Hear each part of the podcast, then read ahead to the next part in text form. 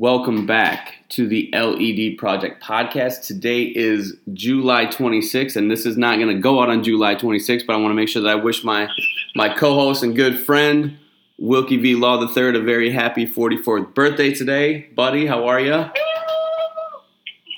I am doing wonderful, man. Wonderful, wonderful. Thank you. Appreciate your birthday shout out. You know, I try not to make a big deal about my birthday anymore just kind of let it come and go and stay reflective, but I appreciate it. Thank you. It's, Yeah. just, it's amazing that we're doing this podcast today uh, on my birthday with one of my dear friends, um, Dr. Aliria Muhammad. I am excited. I'm excited. Thank you for being here and joining us on this podcast today. And thank you guys for having me. Yeah, we were talking a little bit before we got on about the history uh, of how long we've known each other. You know, I think it's been like since T Mac days, growing up here in Houston together, and um, transitioning to high school together. You graduated with my sister um, in uh, 1991, and then I graduated a few years later. And it's just amazing that even we ended up at the same university. And then I remember for a while we lived in the same apartment complex in Mosscliff, Yes. correct? In San Marcos? Yeah. We did. We did. And We did.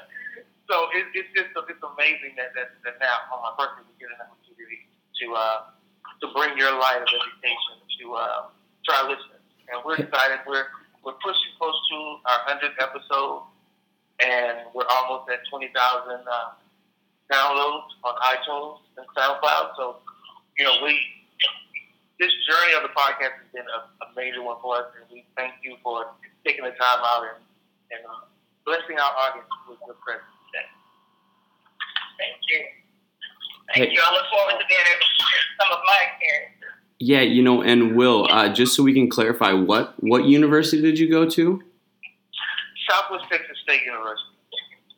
And I, I don't. I looked up. I tried to Google Southwest Texas, and it wasn't. I, I know there's a Texas State in San Marcos. They're one and the same. However, my degree that was conferred upon me by Dr. Jerome Supple is at Southwest Texas State University. So, Yes. Um, there are some people who go to Texas State, but we went to Southwest Texas State. Oh my gosh! And I I hope Talitha listens to this because she is as bullish as anyone. Like I love the fact that T won't even wear a shirt that says Texas State. Oh. absolutely. That, it's, it's, it's funny. She looks for one with Bobcats on it. It looks, like it can say Bobcat alumni. But if it says Texas State, she won't wear it. Yeah, um, she can get the, the SWC sticker from Green next time she's in San Marcos. Oh, from Grand. I will make sure I let her know.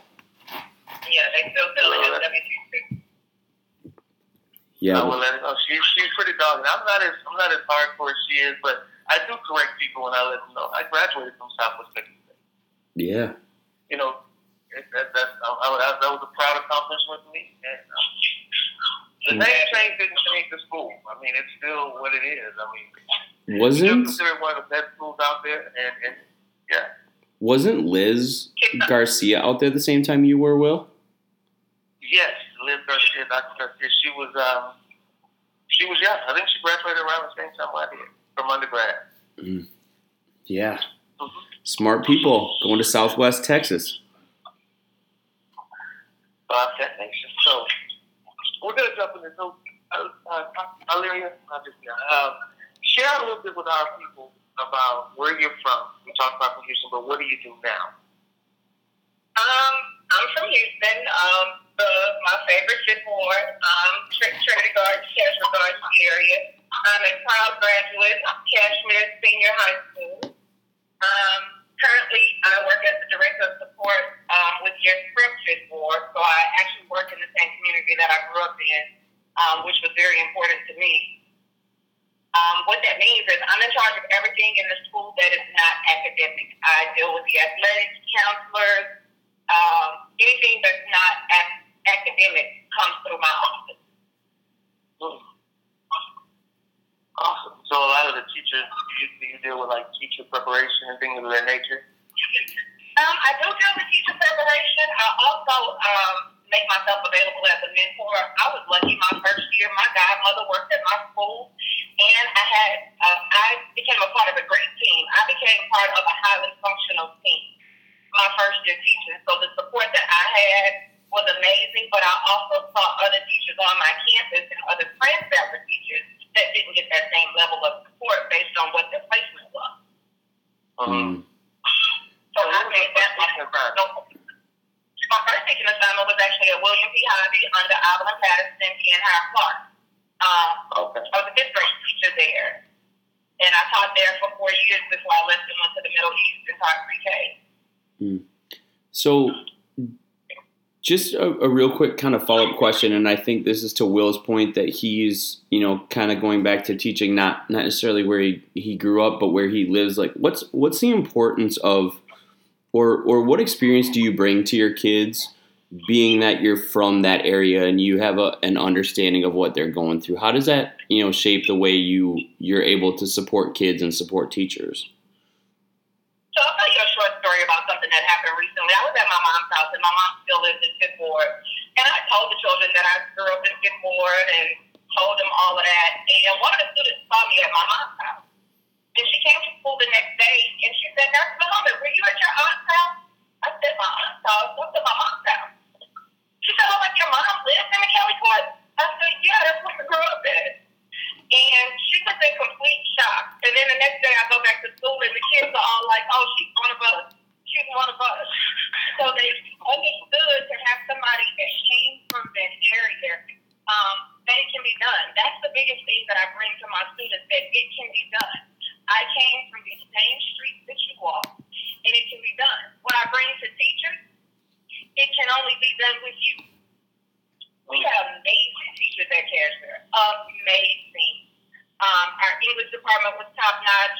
Consequently, if you graduated from Kashmere, you can probably write very well if you graduated between, say, 88 and about 96. Our math department was top notch. There was an expectation that you took algebra before you graduated from, from um, high school and calculus. It was, it was an expectation. And that's what I bring to my teachers. These students will achieve to whatever level you expect them to achieve. If you expect them to go to calculus, they'll go to calculus. If you expect them to barely pass pre-algebra and struggle through, that's exactly what they'll do.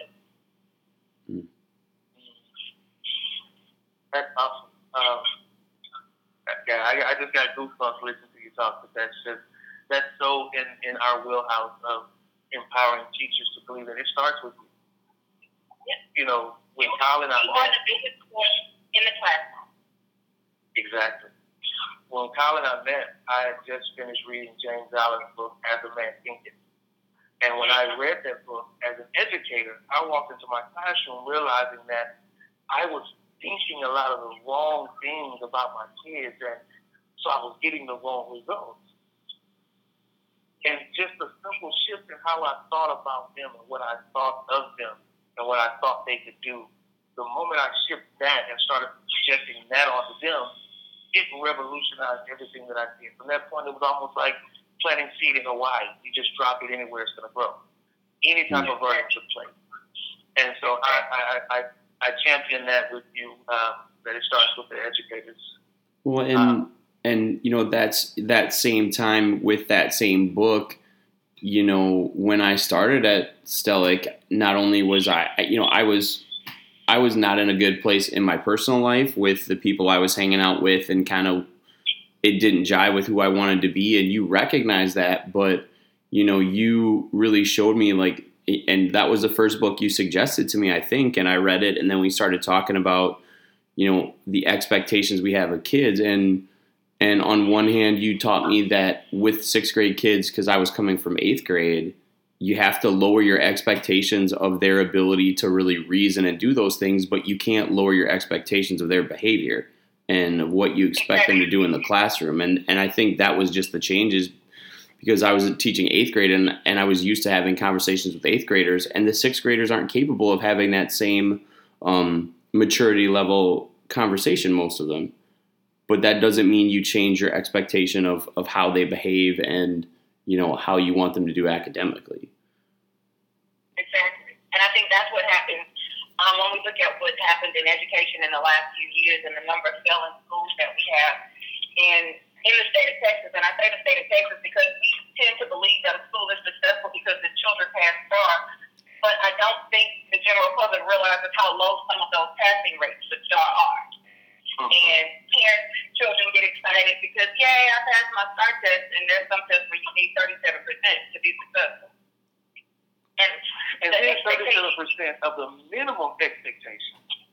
right, Yeah. but it's the expectation that I only need 37% to be successful. So Mhm. what are we saying to kids if they only need 37% to be successful?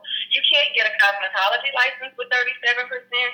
You can't get a driver's license with 37%.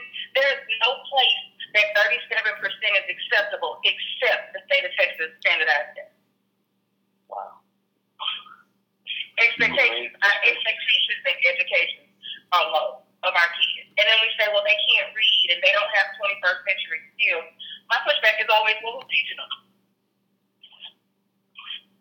If they can't read, Right. who's teaching them to read? If they don't have 21st century, how is your school and your program set up to ensure that they have those skills? And individually, as a teacher, when you recognize those things, what interventions do you bring to individual students that puts them on the right path? Again, it goes back. The teacher is the most powerful force in a classroom. As an administrator, I can do a million things. I can and I can develop you. If you do not go in that classroom and execute with love for kids and fidelity and hope and understanding that they are our future, it doesn't matter. It doesn't matter how much money we put into a school. It doesn't matter how much talent we bring into a school. The teachers are on the front line. If they're not executing, the whole plan falls. Yeah. You know, and that kind of leads right into this next question. So, who was your favorite teacher and why? Well, I had two favorite teachers for different reasons. My favorite teacher, just because I loved her, was my second grade teacher, and it was just kind of that I was a little girl and she was a big girl, and I wanted to dress like her, walk like her, and talk like her. Um, in terms of teachers that kind of set me straight, my favorite teacher was Linda Lazenby. Um, she was Mm.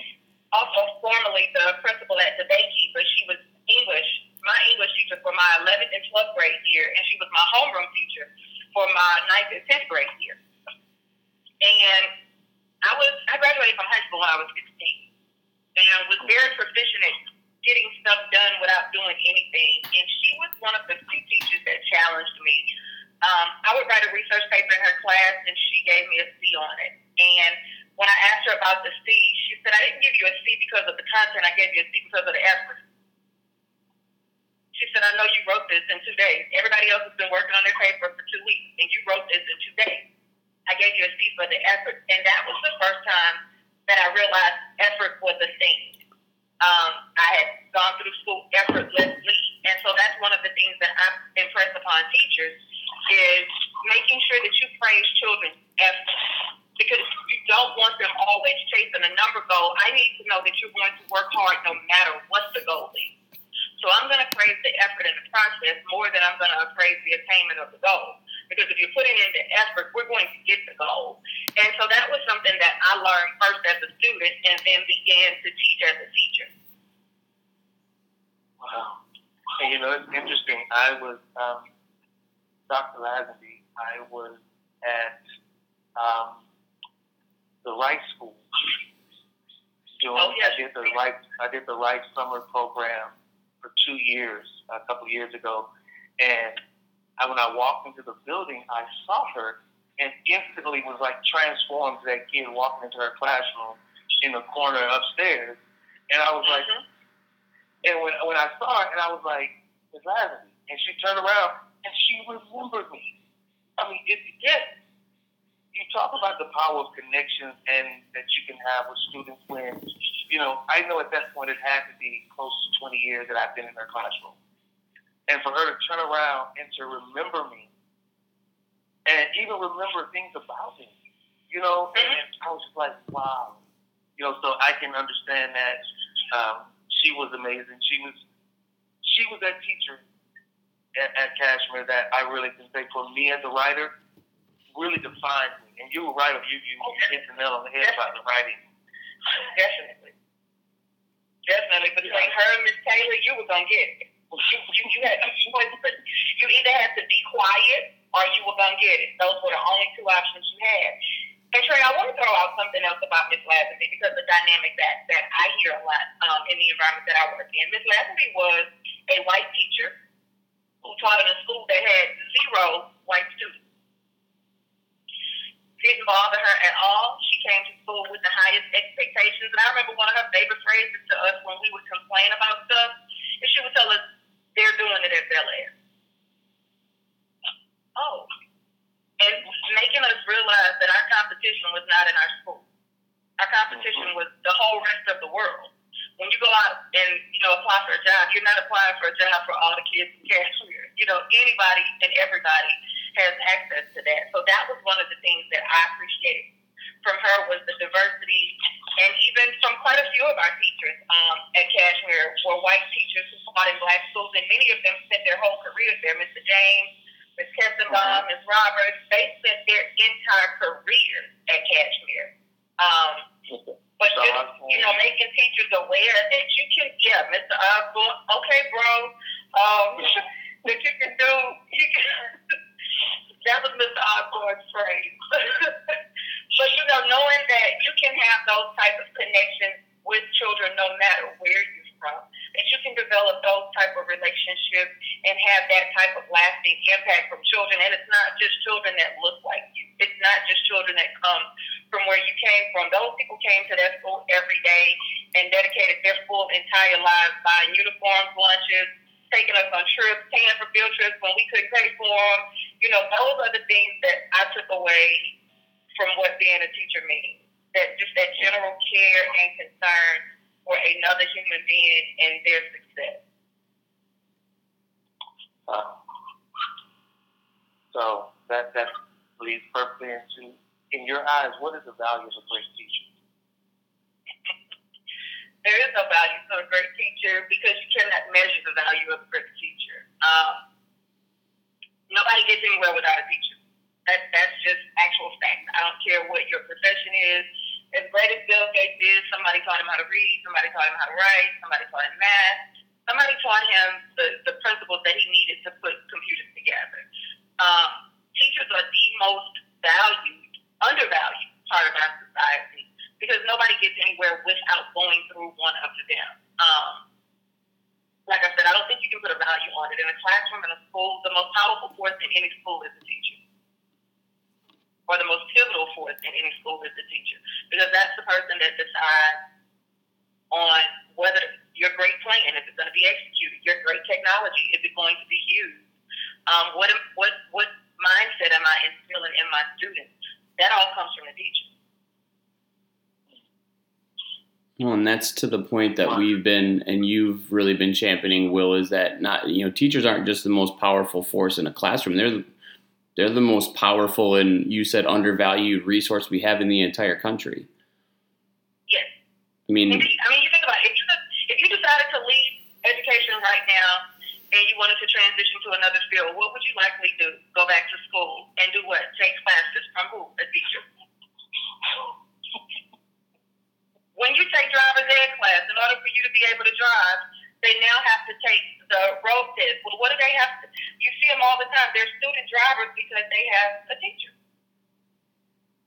mm, Yeah, and that you know, we one of the things, one of the phrases we we we've always said that teachers make up one percent of the population here in the United States, but we have the power to control the ninety nine. And if we can get teachers to understand that sense of their value, is that you are you're in the one percent, and that's one of that's one of our uh, fundraising uh, uh, uh, slogans. Is we are the one percent. We're the one percent. We're an elite group of, of people on this planet that has the power to shape and mold our entire society. That's power, and I don't think teachers really see that they see themselves almost as glorified babysitters. Indeed. And if you see yourself as that, then that's what you go in the classroom That's- and do every day. You go in the classroom and babysit. I'm a motivator of change. I specialize in changing lives. That's my that's my tagline as an educator. I specialize in changing lives. So what do I do every day? I go to work and work on my specialty, which is changing lives. But it's exactly what you said as we started off talking about. What is your mindset as an educator? Oh, they can't do it. Oh, I'm just doing this until my other job comes through. Oh, well, they didn't hire me to do that, and I have a bill, and so I'm just going to be a teacher with this prep program because that's one of the things I absolutely am anti um, alternative certification programs, although I came through one. Um, because the number of people who go into teaching because they have nothing else to do. It's right. not that type of deal. You are, you are in control of this country's future. Yeah, I get a big kick every time I drive down the freeway and I see the the sign. I wouldn't be Texas teachers, so not a shot at them at all. But uh, it says, uh, "Want to teach? When can you start?" You know, I post that on Facebook about every six months. I post, I rage against that because you don't see a sign that says, "Want to be an attorney? Want want want to do surgery?" No other profession advertises like that. Want mm, to teach? Okay, well, I do. Well, come on over here and come to this little program. That's not value in our profession. That, that, that is not placing the value on the profession and giving people a proper idea because that makes it look easy. That makes it look like you're going to be a glorified babysitter. And it also gives teachers unreal expectations when they get in there. There's a reason why we lose. 50% of teachers who will leave teaching leave after their third year. There's a reason why. Because we sold we sold them something that was not true. Oh, you're gonna be able to go in the classroom, you go on a teacher prep program, and I'm like, okay, well, Will, when when, when little Johnny is being, you know, off task, you just look at him and say, Johnny, I would like to redirect you I work in Fifth Ward. That didn't mm-hmm. work. I worked mm-hmm. in High Clark. That didn't work. That didn't work. I worked in Sunnyside, which is the most violent zip code in Houston. Telling little Johnny that you're going to redirect him does not work. Why are we not preparing teachers for the realities of what they're going to find in classrooms? We know what the reality is. Right. It's not like we're hiding the ball, but we want well, you're going to take a class to decorate bulletin boards, and we're going to show you how to be visually appealing to children. Seriously? That's what our teacher prep programs are teaching teachers? How to match colors? That hmm. doesn't go to the heart of what we do. The heart of what we do as educators is, again, change lives. And we've got to teach teachers how to do that. Programs like Capturing Kids' Hearts, um, Connecting with Kids, um, TDIS programs where we bring the best out of children. We train our educators to go in each day and bring the best out of children. Right. And if you're not, if that's not the reason for it, then why do it? Exactly. You know, I always say, I always say, I, lo- I love looking at words and the etymology of words. When you look at educate, the etymology of the word doesn't mean to put anything in. It means to draw out. Exactly. Yet you're pulling out of them.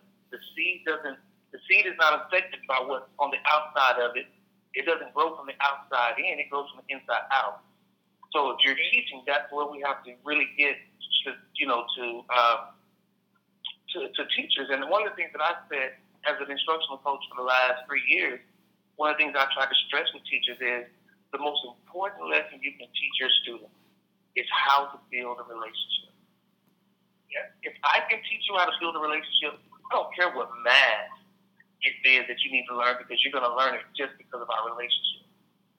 I don't care what, what ELA or uh, reading skill that I'm trying to teach you, I'll be able to give it to you. Why? Because we're in a relationship with each other.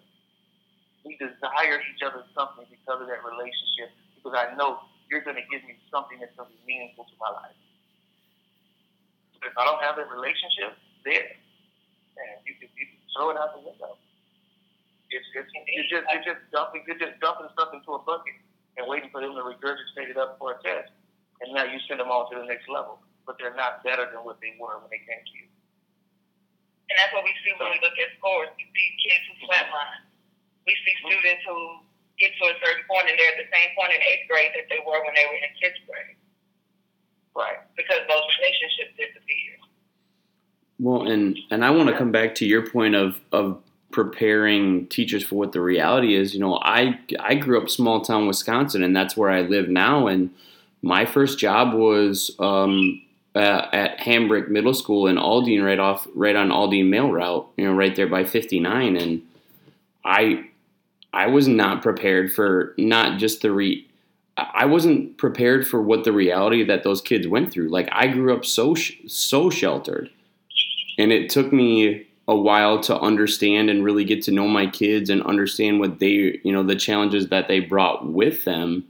And we've talked to so many teachers, you know, in the last year about you know reaching the kids on a social level to help them deal with you know whatever problems that they've got before you can even try to touch the academic side and and i wish prior to me getting down to texas or even in my college prep program that they had really talked about the realities of what kids are facing. I think teachers should have to take like several sociology classes no matter what their discipline is that so that they have an understanding of you know what's going on in our country and what our kids are going through and, and the realities of what they might face whether they're you know in houston or they're somewhere on a native american reservation or they're in las vegas or washington or baltimore. Like the majority of teachers are going to teach in cities and we should start to prep those teachers to know what those situations are like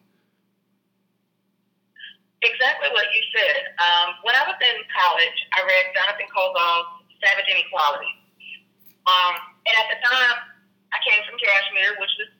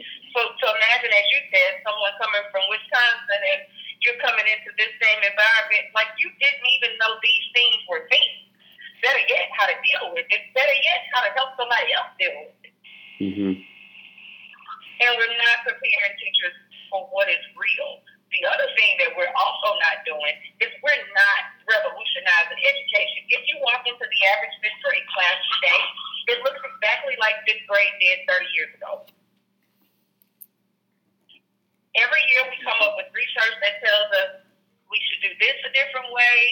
Um, I think that Eric Jensen has been telling us for years that um, high school should start before 9 o'clock because they don't begin cognitively until around that time, but we still send them to school at 7.30 in the morning. Um, we know certain things about how the brain operates, but it doesn't translate into our practice.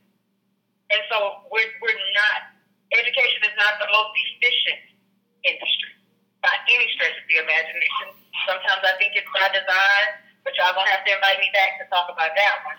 Um, at the same time, it, it's not an efficient industry at all, and it's a it's a it's an industry that's very very very resistant to change. We like to change names.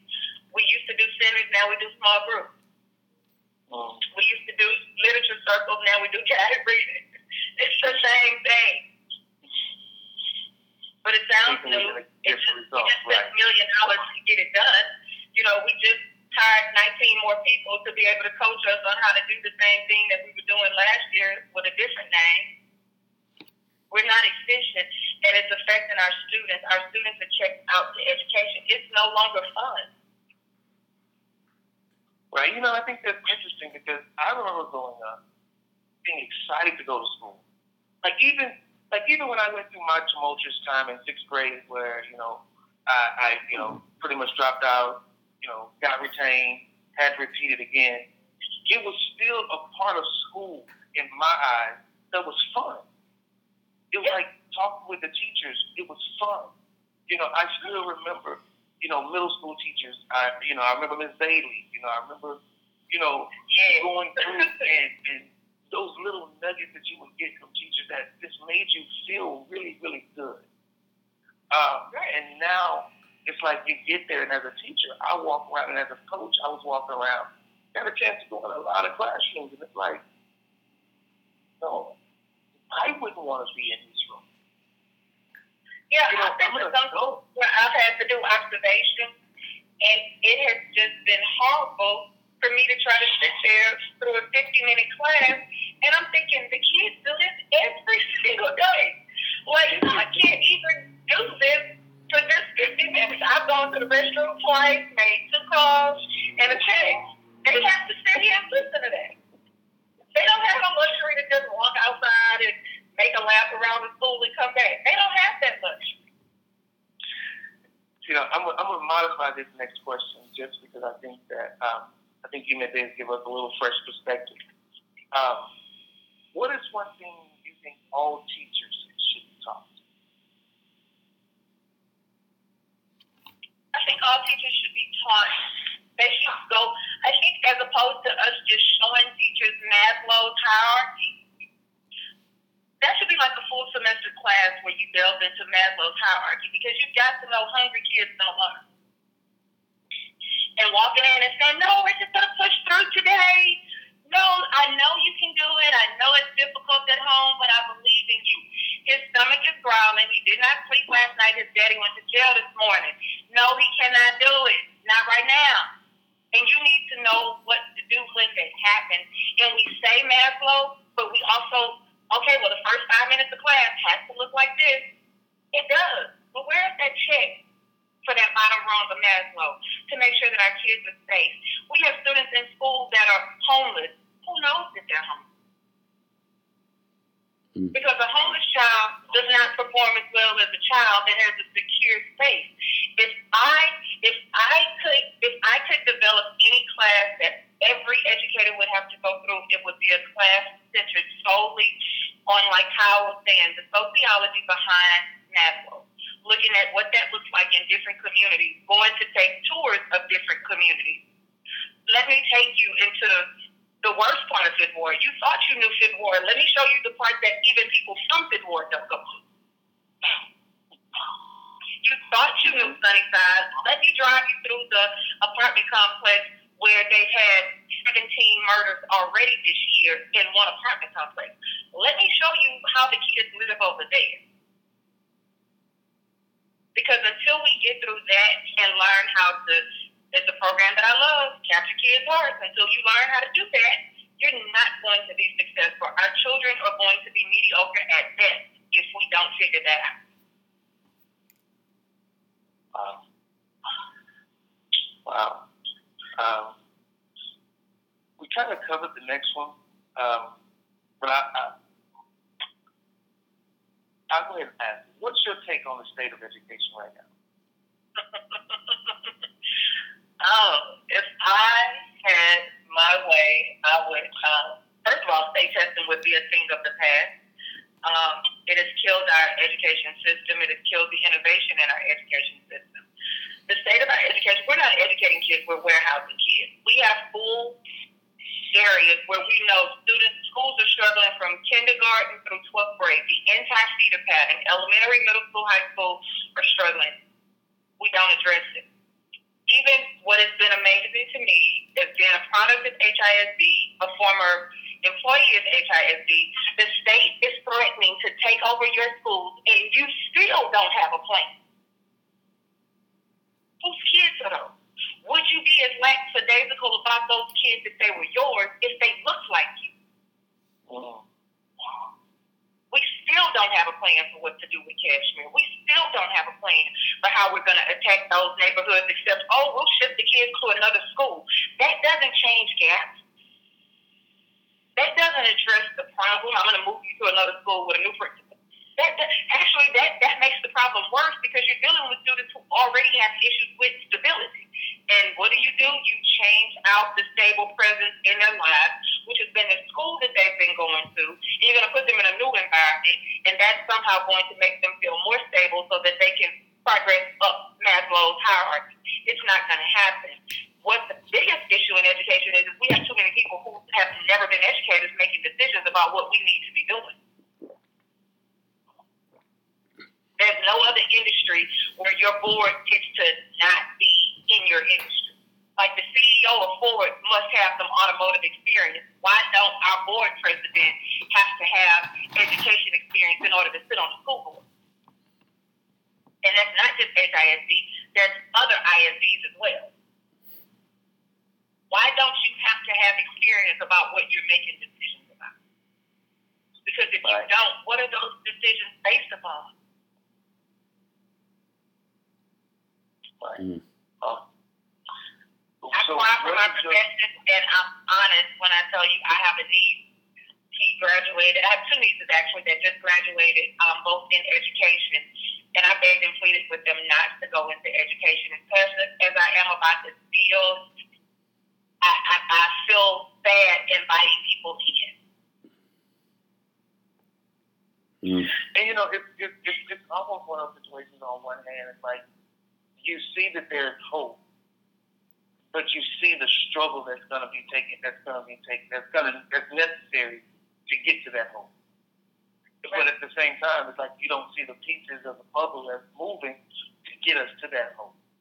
So it's right. like the if they, and I, you know, one of the things we, we, the whole premise of this podcast was to make sure we were able to amplify teacher voices. Because, you know, right. one of the things when I got my master's degree, everybody was like, oh, you're going to be assistant principal. Oh, I think you'll be a great assistant principal. I said, I don't want to be an, I don't want to be an administrator. Why push great teachers just because they're you think they're good teachers to say, go become an administrator. You have to have an administrator's heart, I believe, to want to be an administrator in, in education. Well, I think the other thing is when you look at when you look at pay scale, the reality is, you know, uh, as a husband, a father, you know, you need to bring money into your home. Why don't we reward great teachers in the classroom? I don't know. That's actually one of the things that I like about YES Prep.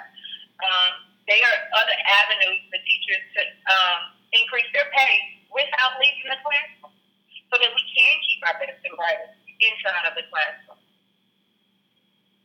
Mm. Yeah, I mean, like I say, for me, this, this year going back, this year going back is what has me excited. Like I feel like a first year teacher again, like that, that nervous giddiness about I'm ready to get my hands on, you know, and work with right. the kids, and um, and like I say, for me, leaving the classroom three years ago, I said it then. I miss it. Like that's my that that's what I operate in. And whether I'm teaching teachers in the classroom setting or I'm teaching students in the classroom setting, to me, teaching is what I am. Like I'm a teacher. I'm a teacher, but I think a lot of administrators, because of the paperwork and all the other things they have to do, it becomes a, a managerial position where it still should be a lead educator. It should still be 100% hands-on involvement. And when you see great schools, that's what you see happening. You know, you see principals and assistant principals who are lead educators and not just, you know, administrative, managerial, you know, supervisory roles. They're, they're actually in the trenches with the teachers. Well, you know, and... Yeah, it's a mind, I believe it's a mindset shift, though. It's what you choose to prioritize on your team. If you choose to prioritize instructional leadership, then that's what's going to be a priority. If you choose to prioritize ensuring that children have a safe environment to come to school, you know, it, it falls down exactly what you're saying from the top. But if you choose to prioritize managerial duties, then I'm pretty sure your teachers get their grades in on time, their grade books look okay, but the, there are other areas of your school that are not where they need to be. As an administrator, I have to come in every day and prioritize. My students are my priority. Right. That's why we're here. You know, and, and to your point, you know, we've talked a lot about Texas, but I can attest that in Wisconsin, you know, the school I taught at last year is a very affluent, um, you know, kind of small small town school, but you know, good parents, good all that. And they hired an, an assistant principal for this upcoming year that their only job is teacher evaluations. that's that's solely that assistant principal's job is just to manage and do teacher evaluations through the year.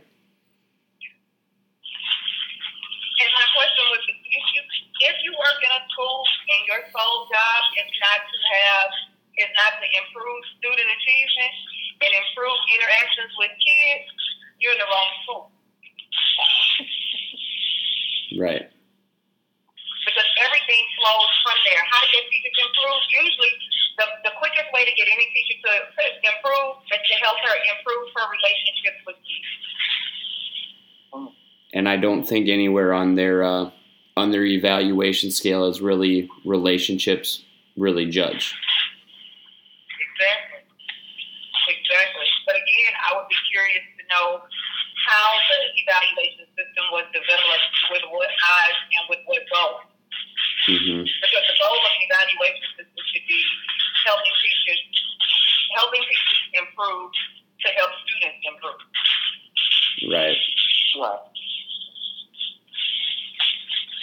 All right. So, what is your individual philosophy of education?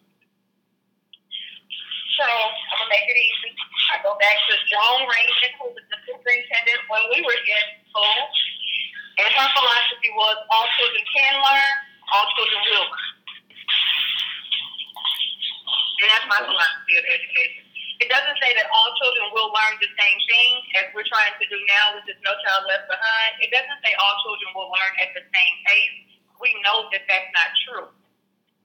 All children can learn. If given the tools, the resources that they need, all children can learn. All children will learn. When put in safe environments with caring and supportive teachers, all children will learn. And I, I wholeheartedly believe that. hmm Okay. So, I'm going to kind of skip through. We want to honor your time. Um, and you kind of touched on those other things without even doing just like a great interview for me. Like, I, I could sit and listen. I love, I'm, as an educator, I love talking education. I think anytime we can get an opportunity to talk shop with uh, other individuals who are not just, who, who, who, who have strategically thought about what education is and how it should be. I think those conversations need to happen more and they need to be broadcast so that people can see and, and you can kind of build this this, this this tribe of teachers who are saying, look, enough is enough. Enough is enough. You know, I love the, the Steve Jobs quote where he says, you know, we hire smart people and tell them what to do when we should hire smart people and have them tell us what needs to be done. Right. You know, and I think that that's what education needs to get. Listen to listen to us.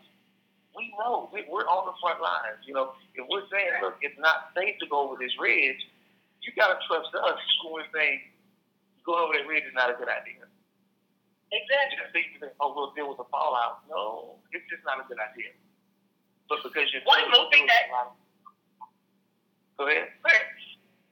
I was to say a movie that uh, is an analogy to me of the type of educator that I want to see is the uh, I think it's called Unstoppable with Denzel Washington and the Train.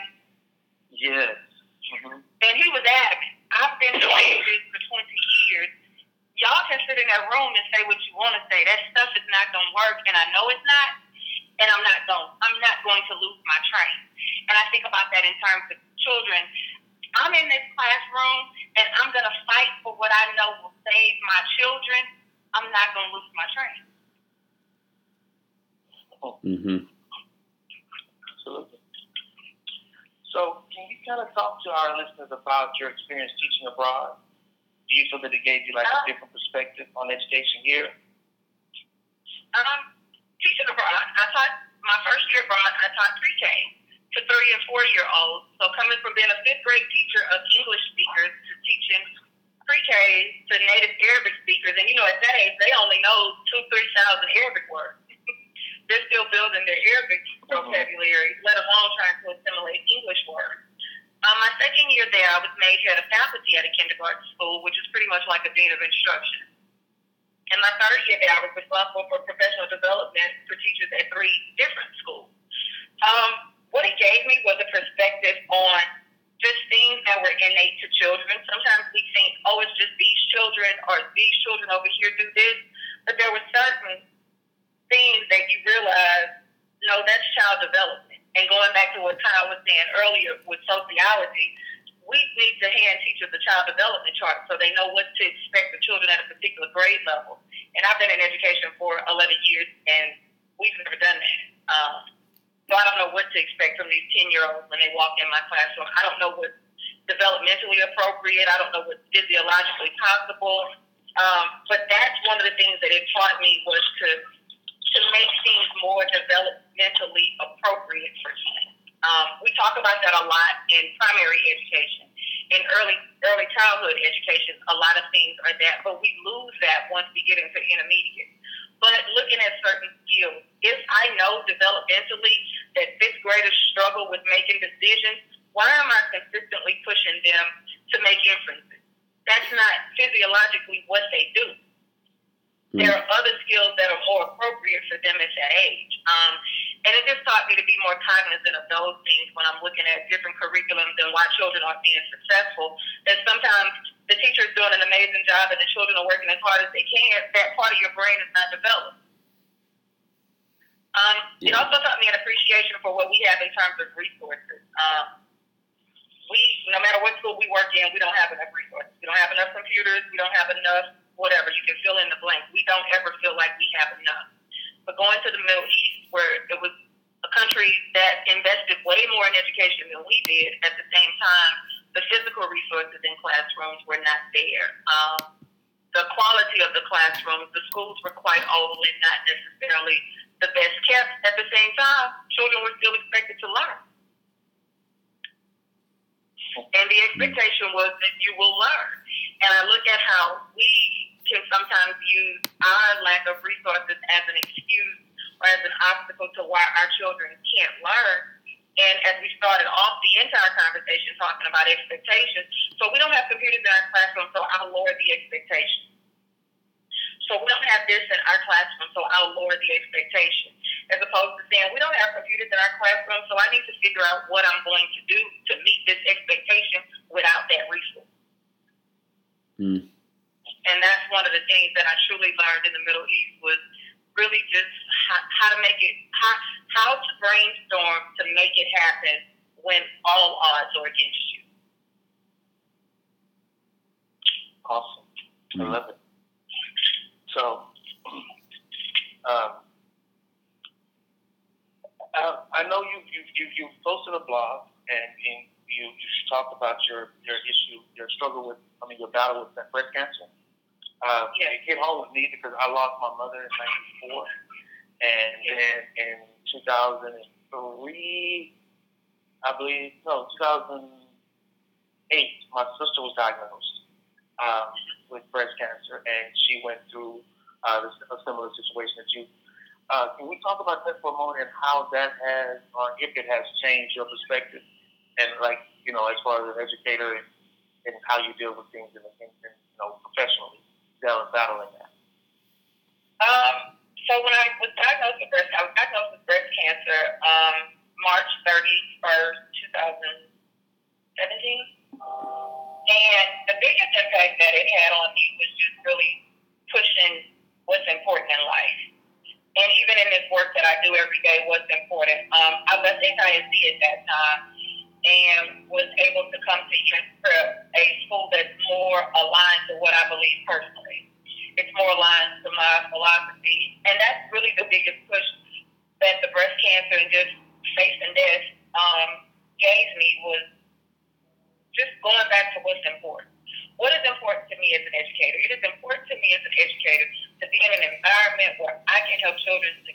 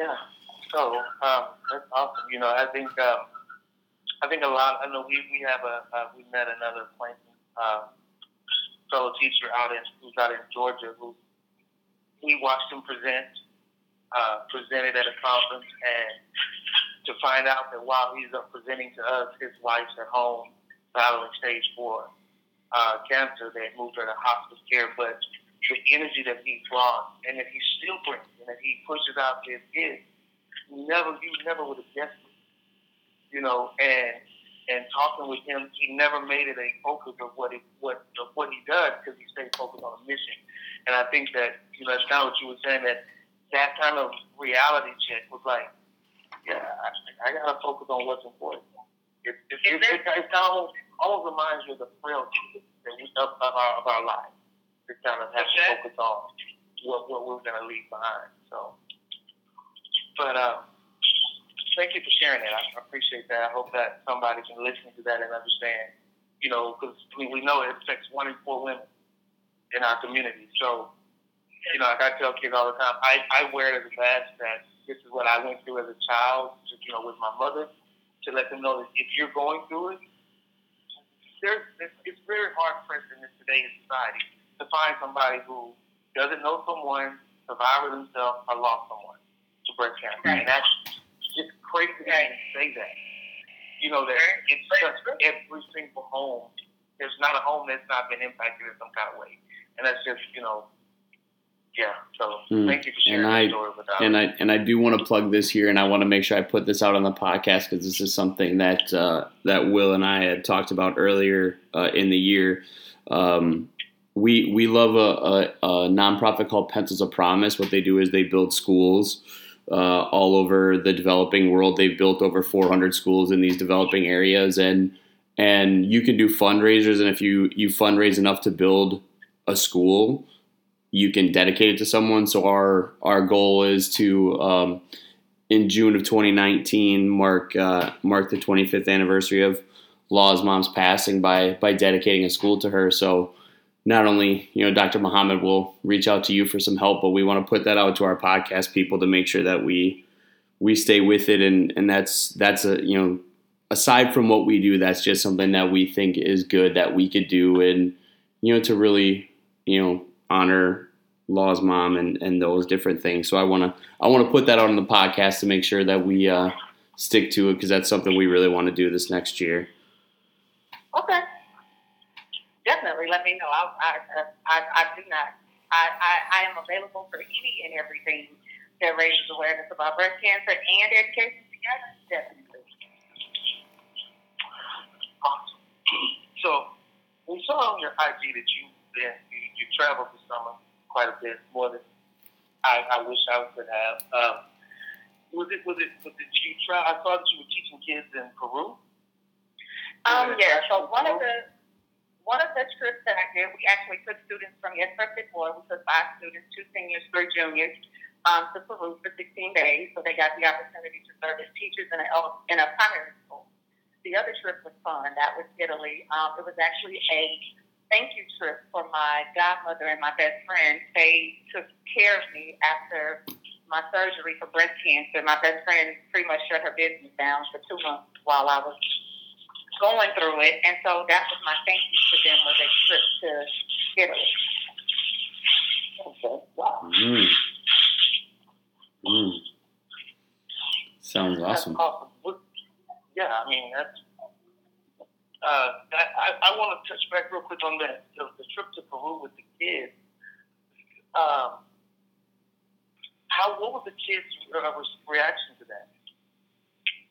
Absolutely loved it. Um, what they got out of the trip was amazing. Um, has been outside of our community, before that. None of them had left the country before that, um, with the exception um, of going to visit family in, say, Mexico. So that was the first time that they had really been away. And the kids absolutely loved it. And I was grateful. Um, actually, um, one of our class, one of my classmates from Kashmere, Videla Vincent, um, helped us with some fundraising uh, to be able, so that the children were able to go for free. Wow, awesome.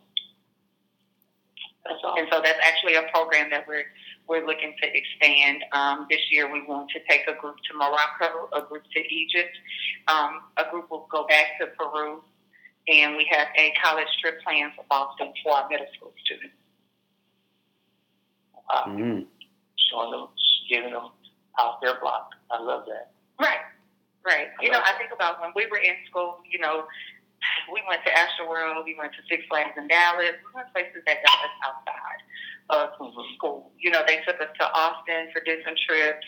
We were encouraged to go. We were encouraged to be a part of organizations that could take us outside of Kashmere. And so that's one of the things that I want to bring here because that's that's what made me want to go to college when I went to UT in eighth grade.